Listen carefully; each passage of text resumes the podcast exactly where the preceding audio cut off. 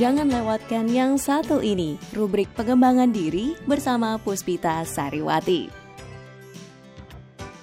Sejak jatuhnya rezim Taliban tahun 2001, pengusaha Afghanistan telah menikmati kesempatan untuk menjajaki bisnis baru.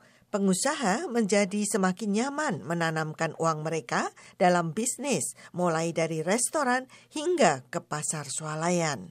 Salah satu contohnya peternakan ayam di Provinsi Bamyan. Menurut sebuah perhimpunan peternak unggas lokal, investasi swasta lebih dari 65 ribu dolar telah membantu membuka sekitar 40 peternakan unggas yang memenuhi permintaan ayam di Bamyan.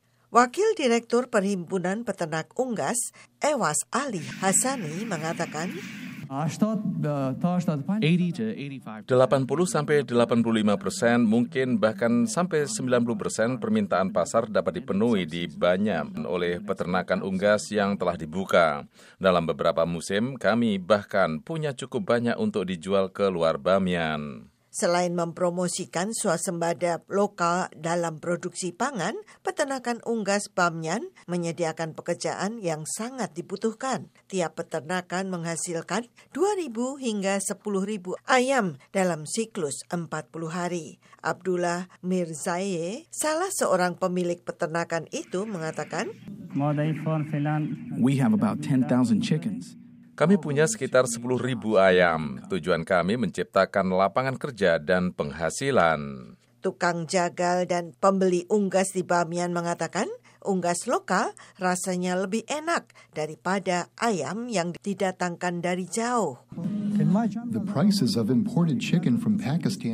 Harga ayam impor dari Pakistan terus berubah. Ayam di sini lebih baik, harganya tetap sama. Pejabat-pejabat setempat mengatakan peternakan unggas dari Bamyan pada suatu hari nanti bisa menjual ayamnya ke provinsi-provinsi tetangganya.